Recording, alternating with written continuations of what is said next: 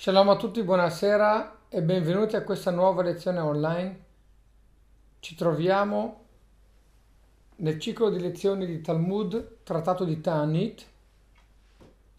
Siamo arrivati alla pagina 5a. Questa sera è il primo del mese di Iyar 5771 e ci troviamo il 4 maggio 2011. Abbiamo spiegato la volta precedente che c'è una sequenza talmudica, logica, che ripete determinati insegnamenti del, di alcuni, dello stesso maestro, ovvero nel nostro caso la Gemara parlava di un argomento relativo a Tanit ed è entrata in un insegnamento di Rav Nachman in nome di Rabbi Yitzhak. Visto che ha citato Rav Nachman in nome di Rabbi Yitzhak, la Gemara cita una serie di insegnamenti di Rav Nachman in nome di Rabbi Yitzhak. L'altra settimana ci siamo fermati con un insegnamento a proposito del fatto che Hashem ha detto non mi rivelo in Gerusalemme in cielo prima che mi rivelo in Gerusalemme in terra.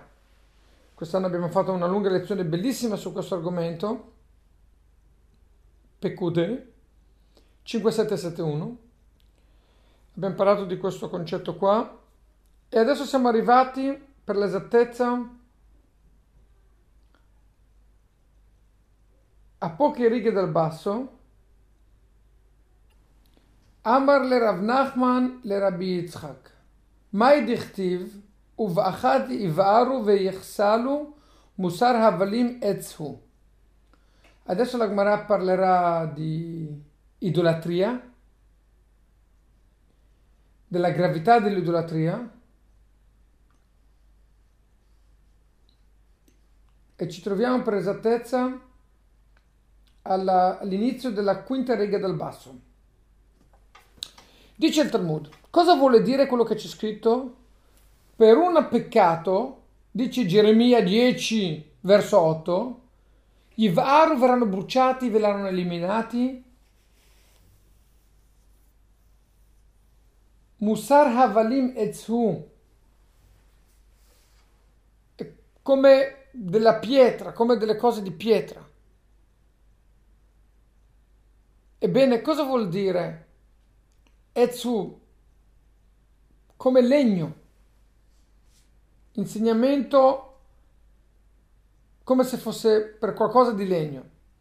Dice il Talmud, Amarle ha detto Rabbi Yitzhak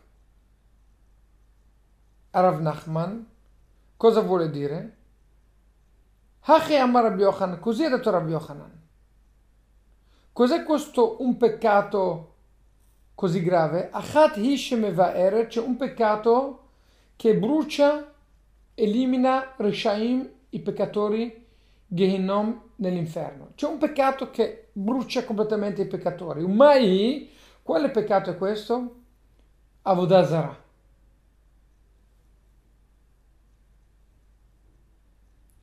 Tivacha, perché è scritto qui, Musar Havalim Etzu, è un insegnamento etico che è solo legno. Uktiv Hatam ed è scritto lì Hevel Hema Masetatuim. A proposito di idolatria viene chiamato Hevel, una cosa vuota, per cui lì viene chiamato la Vodazara Hevel, qui si parla di Hevel, capiamo che qua parliamo di idolatria, perché c'è un parallelismo di parola Hevel riferito all'idolatria, Hevel riportato nel nostro verso, vuol dire che il peccato solo, unico, particolare che, che come idolatria, che, che è gravissimo, si tratta di idolatria, che brucia i peccatori nell'inferno, cioè il peccato peggiore. Amar le Rav Nachman le Rabbi Yitzhak. Un altro insegnamento che ha detto Rav Nachman a Rabbi Yitzhak sempre. Mai dichtiv, cosa vuole dire quello che c'è scritto? Siamo alla penultima riga del basso. Kishtaim raot asa ami. Dice sempre Geremia 2, verso 13. Due cose negative ha fatto il mio popolo. Tartin Hudehavu? Chiede la Gemara, due cose solo ha fatto? Cosa vuol dire che Geremia dice che sono due peccati che ha fatto il mio popolo? Ne ha fatti molto di più di due. Infatti dice la Gemara, Estrim Arba, 24 peccati ha fatto, come sono elencati sempre nel Geremia capitolo 22. Come mai dice due ne ha fatti e non 24? Dice il Talmud che il Padre Eterno ha perdonato per 22 peccati, li ha annullati. Però due peccati no, amar lei, ach amar Rabbi Yochanan. Così ha detto Rabbi Yochanan, achat, c'è un peccato, Shehi, giriamo pagina, siamo pagina 5b, Shkulak Stein è un peccato che vale come due. Un peccato gravissimo che vale come due peccati, che ha due, diciamo, negatività. Umainiu, qual è? Avodazara, idolatria. Quando dice Irmiao per via di due peccati si riferisce all'idolatria che è uno ma ha due cose negative. Praticamente su 22, 24, 22 sono stati cancellati, ma l'idolatria che è come due, che è un peccato che vale come due, questo no. Questo non l'ha cancellato. Tichtiv, Kishtaim Raot Asami, due peccati gravi ha fatto il mio popolo? Oti asvu mekormaim chaim mi hanno abbandonato, dice Hashem, che sono la fonte dell'acqua viva, lachzov lahem borot, borot nishbarim. Mi hanno abbandonato per scavare dei pozzi, dei pozzi che si rompono. Dice Hashem, se il popolo di Israele mi avrebbe abbandonato per un'altra fede valida, vera, consistente, mi facevano un peccato, un danno, una cattiveria. Adesso che mi hanno abbandonato, hanno abbandonato la vera fede, scambiandola, scambiando l'acqua viva con un'acqua che è falsa, con un'acqua sporca, allora oltre ad abbandonarmi, mi hanno umiliato ulteriormente scambiandomi con qualcosa che mh, imparagonabile. Con un'acqua sporca, che un, un pozzo tutto rotto, che non contiene l'acqua, per questo dice Hashem, c'è un peccato che ne vale due, che è gravissimo, che brucia i peccatori nell'inferno. Qual è l'idolatria? Perché è uno che vale due? Perché i danni sono due. Uno perché abbiamo abbandonato Hashem, due perché l'abbiamo abbandonato per qualcosa che è inesistente. Come una persona che lascia un lavoro. Il datore di lavoro dice, dopo così tanti anni mi lasci, mi crea un grave danno. Poi dice, ma in, dove sei andato a lavorare? E gli dice che è andato a lavorare per un altro datore di lavoro che lo paga di meno, lo tratta peggio, dice, scusami, mi hai fatto due danni. Uno perché mi hai abbandonato dopo tutto quello che ho fatto per te, ti ho insegnato, eccetera. Due, per, mi hai scambiato con uno che ti dà di meno, cioè sei pazzo. Hai fatto un doppio danno. Diranno che lavorare da me è così grave che anche uno che ti dà di meno va, è migliore, vale di più. Continua il Talmud e dice, a proposito di idolatria, siamo nella terza riga, Uktiv Behu,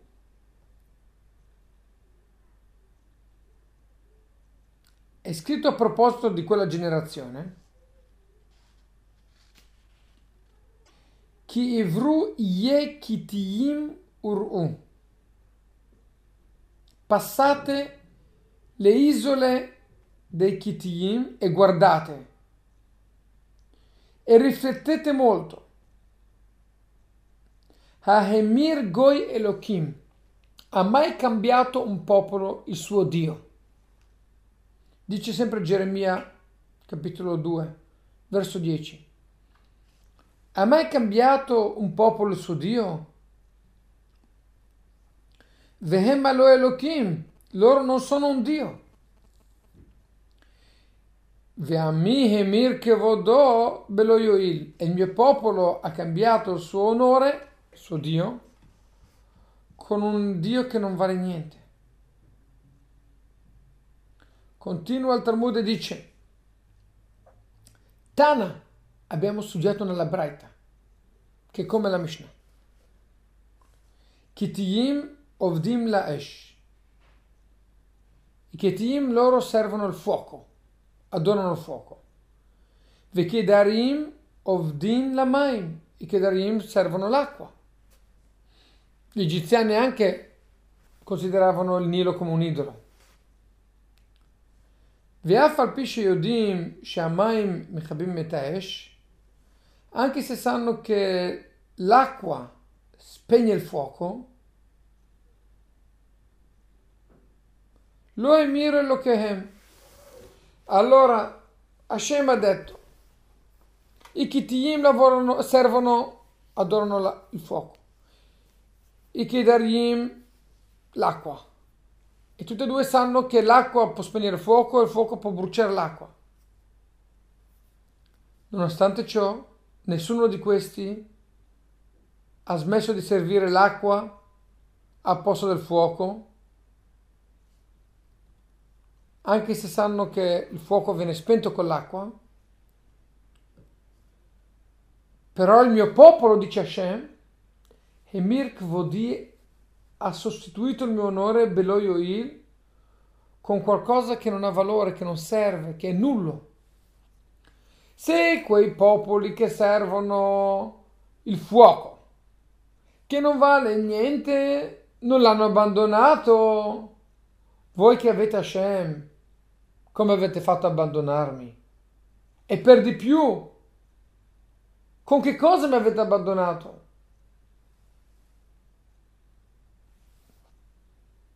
Con qualcosa che non serve, che non ha potere.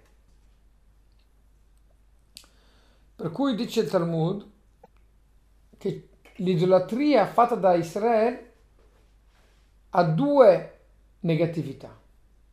Uno, che loro hanno abbandonato Hashem, cosa che neanche gli altri popoli del mondo non abbandonano la loro fede, le loro idolatrie, pur essendo molto più basse e pur essendo nulle.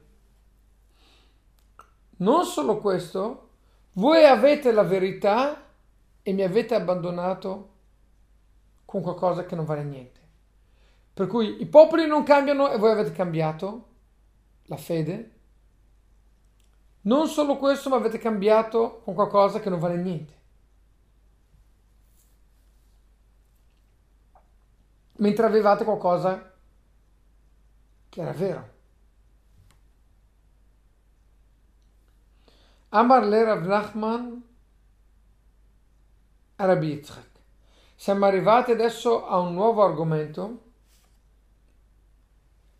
Abbiamo parlato di, di idolatria della gravità dell'idolatria, in particolare quando Israele fa idolatria. Adesso parleremo, Bezrat Hashem, di un nuovo argomento, di un quinto argomento. Come abbiamo detto, c'è una sequenza di concetti che ha detto Rav Nachman in nome di Rabbi Yitzhak. Questo è il quinto concetto. Mai dichtiv, dice il Talmud, cosa vuole dire quello che ha scritto? Per l'esattezza ci troviamo nell'undicesima riga dall'alto. Mai dichtiv, cosa vuol dire quello che c'è scritto? Vaihi Asher Zaken Shmuel. E fu quando Shmuel era invecchiato. C'è scritto nel Shmuel 1, capitolo 8, verso 1, e fu quando Shmuel invecchiò. Noi sappiamo che Shmuel, il grande profeta Samuele, ha vissuto 52 anni. 52 anni, perfino oggi, non è un'età anziana, tanto di più all'epoca.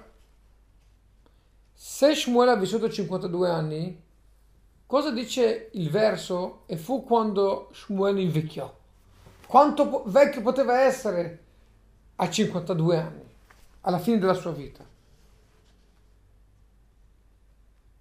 Chiede la Gemara, Vehabar Chamishim Hava aveva 52 anni. De Amar Mar, come ha detto Mar, Shmuel è morto a 52 anni.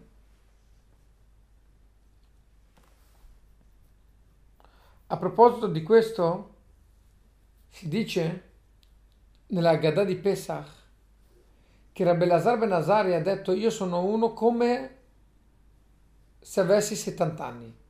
Io sono uno, Areani che ben Shivim Shana, sono uno che sembra che ha 70 anni. Ci sono due spiegazioni. Una spiegazione dice che Rabbi Lazar ben Azaria, lui era la trasmigrazione dell'anima di Shmuel il profeta. Il profeta Samuele è mancato giovane, 52 anni, ed è tornato nel mondo, nel corpo del grande studioso Rabbi Lazar ben Azaria. Questo era Belazar Ben Azaria, lui aveva 18 anni, quando ha detto sono uno come se avesse 70 anni. Se ne aveva 18, come mai ha detto che lui ne aveva 70, come se ne avesse 70? Dice il Talmud, spiega la Rizal, l'anima di Rabelazar Ben Azaria aveva vissuto precedentemente del corpo di Samuele 52 anni. In quel momento ne aveva 18, 52 più 18 ne fa 70. Lui dice sono uno come se avesse 70 anni, in realtà ne aveva 18, però con il ciclo di vita precedente come se lui ne aveva 70. Questo diciamo nella Gada di Pesach che abbiamo appena letto adesso. Per cui vediamo che Shmuel ha vissuto 52 anni. E chiede la Gemara Cosa vuole dire che lui era invecchiato se aveva solo 52 anni? Amarle ha detto Rabbi Yitzhak a Rav Nachman. Rav Nachman chiede a Rabbi Yitzhak, Rabbi Yitzhak risponde a Rav Nachman. Hachi Amar Rabbi Yochanan, così ha detto Rabbi Yochanan, sempre risponde in nome di Rabbi Yochanan. Zikna kafza alav. Shmuel Anavi all'improvviso è invecchiato. Non era vecchio, aveva 52 anni. All'improvviso la sua barba e i suoi capelli bianco completamente. Ricordiamo che Shmuel viene dalla città di Ramah. Viene chiamato Shmuel Haramati perché viene da Ramah. Come vedremo tra poco. Shaul viene da Giv'ah. Per questo si chiama Shaul Giv'ati. E Shmuel Haramati.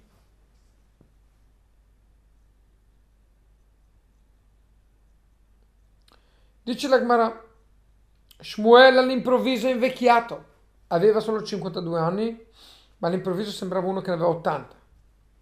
Per quale ragione? Vediamo adesso la Gemara spiega. Dichtiv come è scritto. Shmuel ha detto dopo la guerra che ha fatto Shaul contro Amalek. che lui è andato e non, non ha ucciso il re di Amalek, non ha ucciso il bestiame di Amalek. Hashem ha detto devi uccidere, annientare tutti. Lui invece non ha annientato. Ebbene,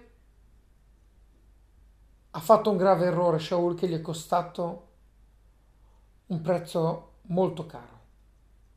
Shaul, per via del fatto che lui non ha ascoltato alla lettera la volontà di Hashem, non ha obbedito di cancellare, annientare totalmente Amalek, il nemico peggiore di Israele, colui che odia qualsiasi forma di spiritualità, colui che ha dichiarato guerra all'esistenza di Israele. Ebbene,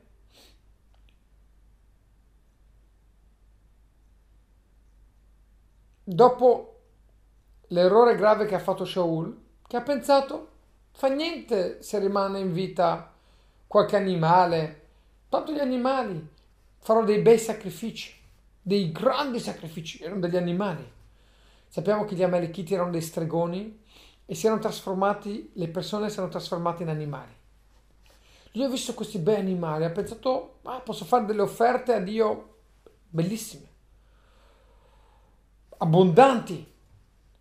Risparmio gli animali, non li ha uccisi. Hashem gli ha dato di uccidere completamente tutto e tutti, invece lui ha lasciato gli animali.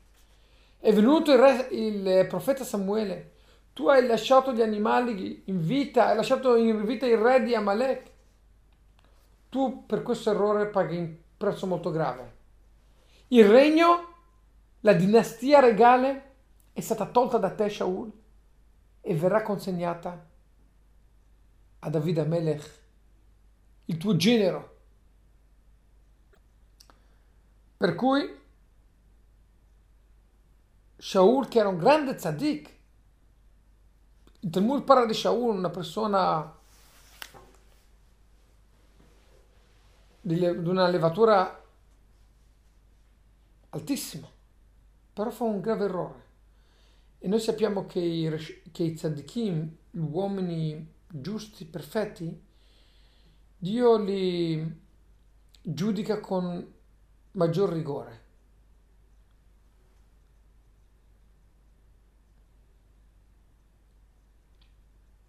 In quel momento, quando Shaul fa questo errore, che per il suo livello è gravissimo, dice Shmuel, capitolo 15, verso 11, Nichamti kim lachte Shaul, mi sono pentito di aver regnato Shaul di aver nominato come re Shaul. E in quel momento Hashem voleva uccidere Shaul per questo grave errore che aveva fatto. Amar ha detto Shmuel, Padre Eterno, ti prego. Amar Lefanav, riconoscere l'Olam, padrone del mondo. Shikaltani che Moshe e Aaron. Tu Hashem mi hai paragonato a Moshe Aaron. Dice Shmuel, che lui è stato paragonato a Moshe Aaron. Così è scritto nel Teilim 99.6. Moshe e Aaron bekohanav, Moshe Aaron nel loro sacerdozio, Shmuel e Shmuel bekroe Shmo, Shmuel che chiamava il nome di Dio. Vuol dire che Moshe e Aaron e Shmuel sulla bilancia sono uguali. Moshe e Aaron, Shmuel uguali. Dice Shmuel, mi hai paragonato a Moshe e Aaron. Ti prego. Ma Moshe e Aaron, così come Moshe e Aaron. Lo batlu masehe yedehem bevachayehem. Tu non hai annullato le opere delle loro mani quando loro erano ancora in vita. Vuol dire il loro operato non è stato annullato o messo in discussione quando loro erano in vita. Fin quando loro vivevano, ciò che loro avevano fatto, stabilito è rimasto in vigore, rimasto valido. Infatti, Yeshua Joshua, l'alunno prediletto di Mosè, che ha regnato dopo Mosè, è stato l'erede del trono di Mosè, lui era alunno di Mosè e lui ha sostituito Mosè.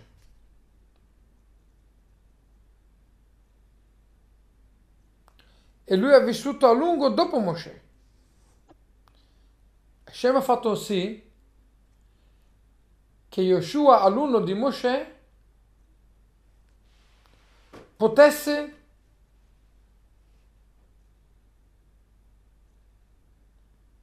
continuare l'operato di Mosè e ha vissuto a lungo dopo Mosè, vuol dire che Hashem ha fatto sì che ciò che Mosè aveva fatto, aveva creato Yeshua, aveva creato Yeshua come alunno, questo alunno rimanesse in vita dopo Mosè, ovvero non è venuto a mancare durante la vita di Mosè, non è stato annullato il lavoro che Mosè aveva fatto, non ha visto Mosè azzerare la sua fatica.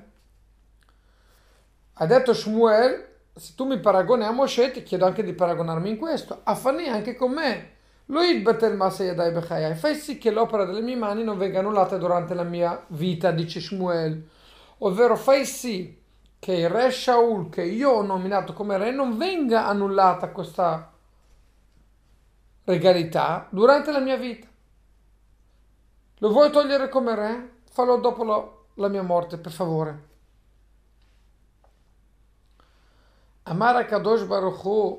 Detto Kadosh Baruch Hu, Hechi Evid, come faccio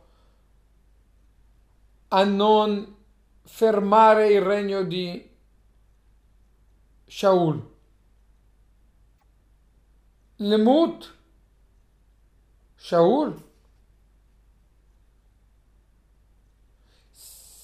Shaul deve morire. Come faccio a uccidere Shaul? Se uccido Shaul, lo cacciava Shmuel, Shmuel non è d'accordo, non mi lascia. Ma ha chiesto di non farlo. Cosa devo fare? Le mut Shmuel ad esuta. Devo far morire Shmuel in anticipo, quando è ancora giovane. Dice la Gemara, se Shmuel morirà giovane, e solo dopo morirà Shaul, così Shmuel non vede Shaul che muore, ebbene anche questo non va bene perché Meranenei abbatrei. Inizieranno a sparlare. Diranno guardate, Shmuel è molto giovane, chissà perché. Forse ha fatto qualche peccato, peccatello. Ah, Hashem non vuole che si parli male di Shmuel, il grande profeta Samuele. Allora, Shaul non può morire perché ha chiesto a Shmuel di non, venire, di non vedere l'operato delle sue mani, ovvero il re che lui ha nominato non vuole vedere che muoia. Far morire Shmuel prima del suo tempo non è lecito pensare che un grande profeta come Shmuel muoia giovane. Dice l'Agmarà cosa ha fatto Hashem? Se per caso rimane una terza ipotesi, l'Olemut Shaul, che non venga ucciso Shaul, in modo che Shmuel non lo vedrà morire nella sua vita, Velolimut Shmuel, e non venga ucciso neanche Shmuel perché era giovane ancora, perché ancora aveva capelli tutti neri, non era né uno né l'altro. Dice la Gemara, no, non va bene neanche questo. Kvar Malchut David, è già arrivato il momento del regno di David. C'è un famosissimo detto nel Talmud che viene riportato più volte, citato, nel trattato di Shabbat, trattato in altri posti.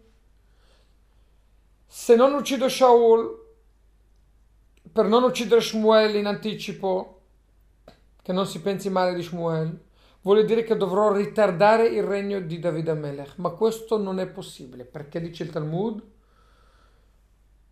quando arriva il momento del regno di un nuovo re, non può essere respinto e spostato neanche di un pelo.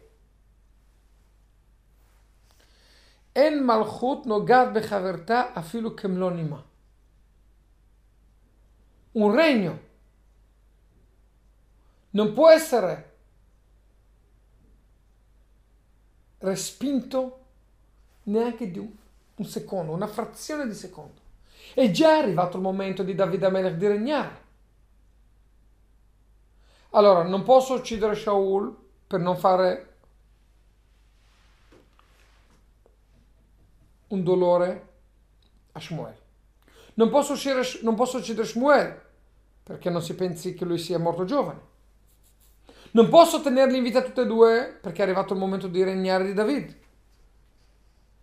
E non si può ritardare il regno.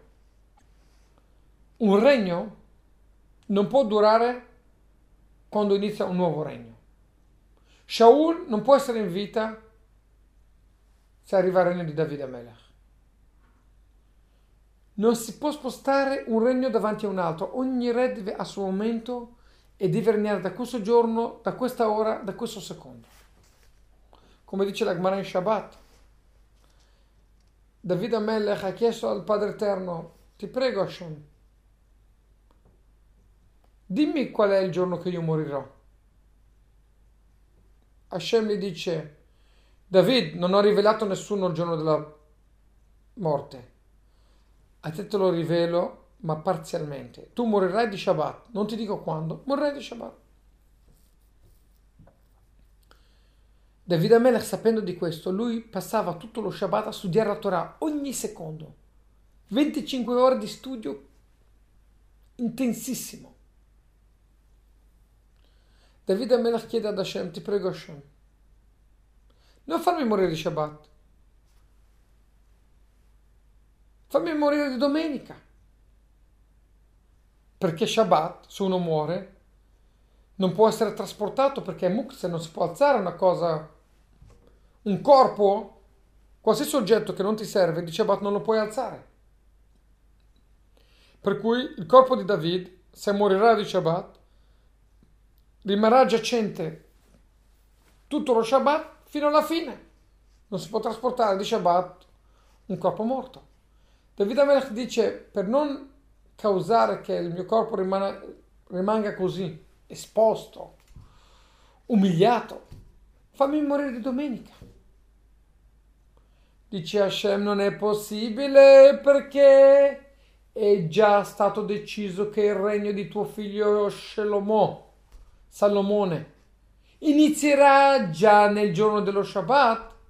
Io non posso respingere il regno di tuo figlio, anche se tuo figlio. Perché ogni regno ha i minuti contati. Il regno di Shlomo deve iniziare col Shabbat.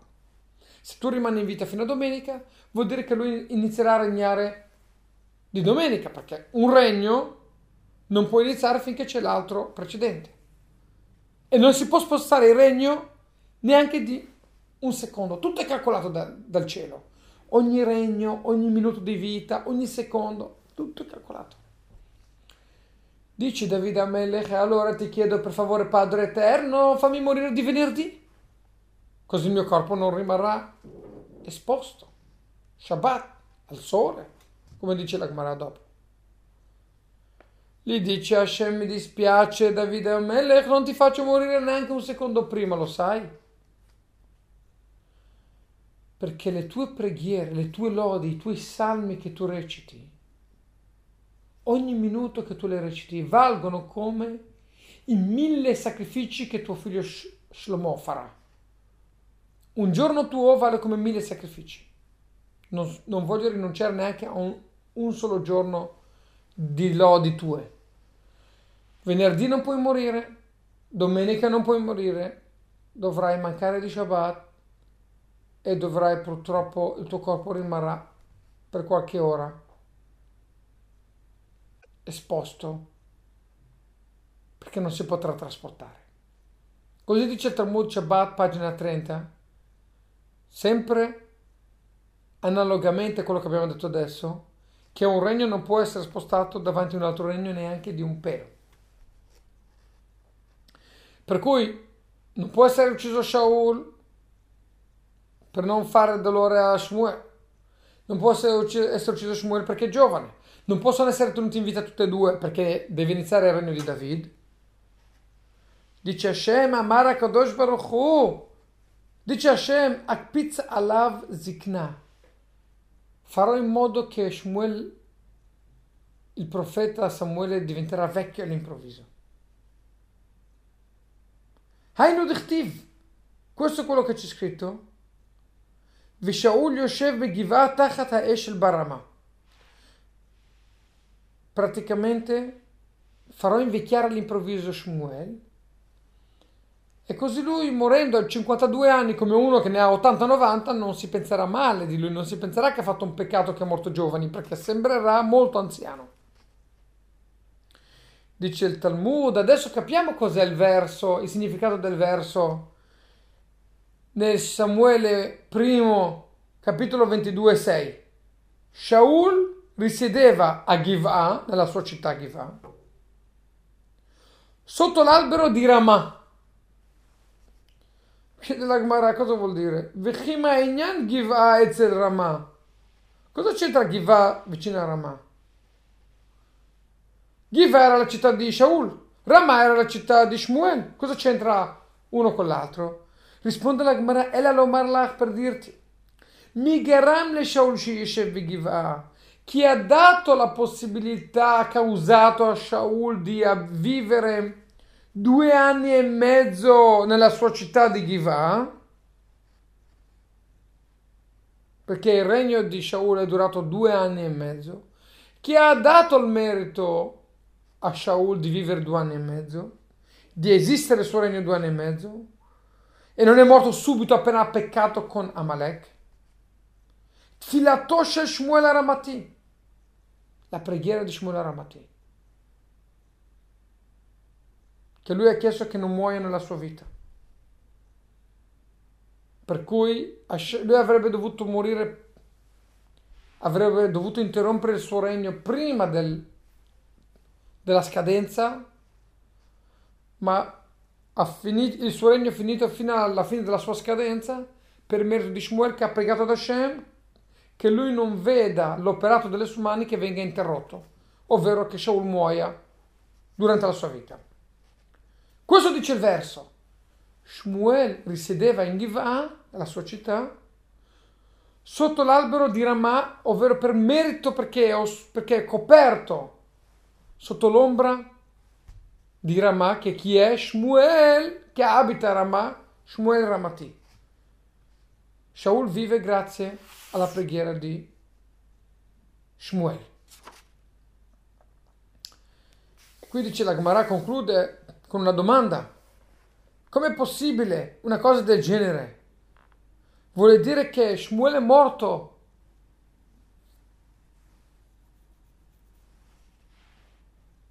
prima del suo tempo, in modo che Shaul possa morire, in modo che il regno di David possa iniziare?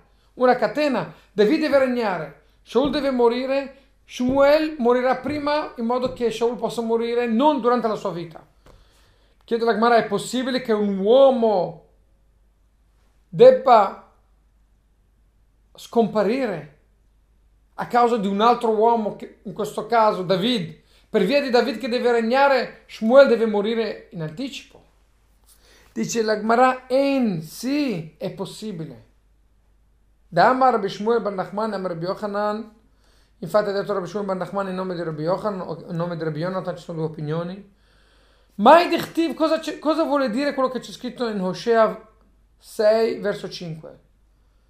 Al ken chatzavti banevim, haraktim beimrefi. Perciò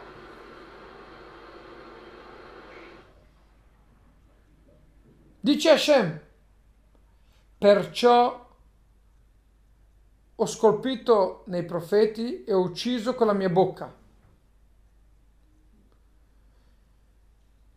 Bimaasehem lo neemar, non c'è scritto che li ho uccisi, che i profeti sono stati uccisi per via dei peccati che hanno commesso. No, per via della mia bocca, per mantenere la miei decreti. Come Shmuel che è morto perché io ho decretato che Davide deve vivere. Perciò dice il verso, i miei profeti che li ho uccisi non per dei peccati che hanno messo, per i mrefi, per mantenere i decreti che io ho fatto. Siccome ho decretato che David deve regnare, Shaul deve morire, Shmuel morirà prima del suo tempo per permettere a David di regnare. Alma, vediamo da questo. Mitchei Gavra Mikame Gavra, è possibile che la vita di uno venga annulli la vita di un altro, in questo caso David annulla la vita di Shmuel, il grande profeta. Concludiamo riflettendo su questi due insegnamenti che abbiamo fatto, studiato insieme, sul trattato di Tanit, pagina 5a e 5b, la gravità dell'idolatria, come abbiamo, la prima cosa che abbiamo parlato, un peccato gravissimo che vale due, e poi infine come tutto è calcolato, tutto un piano di Hashem, tutto un significato, e come delle volte una persona gli tocca perire in anticipo per esaudire un decreto di Hashem, un piano di Hashem. Delle volte questo piano lo possiamo capire, vedere, delle volte no. Delle volte rimaniamo solamente con l'amaro in bocca e vediamo delle situazioni incomprensibili, delle situazioni assurde, ma sappiamo che è un piano di Hashem. Siccome Hashem ha voluto che succeda in questa maniera, ha decretato che debba succedere qualcosa, di conseguenza tutto il resto a catena deve funzionare in quella maniera. Speriamo che la volontà di Hashem, i suoi decreti siano solo positivi e si avverano solo cose positive. E presto il decreto che Mashiach deve venire immediatamente si avveri presso nei nostri giorni. Amen.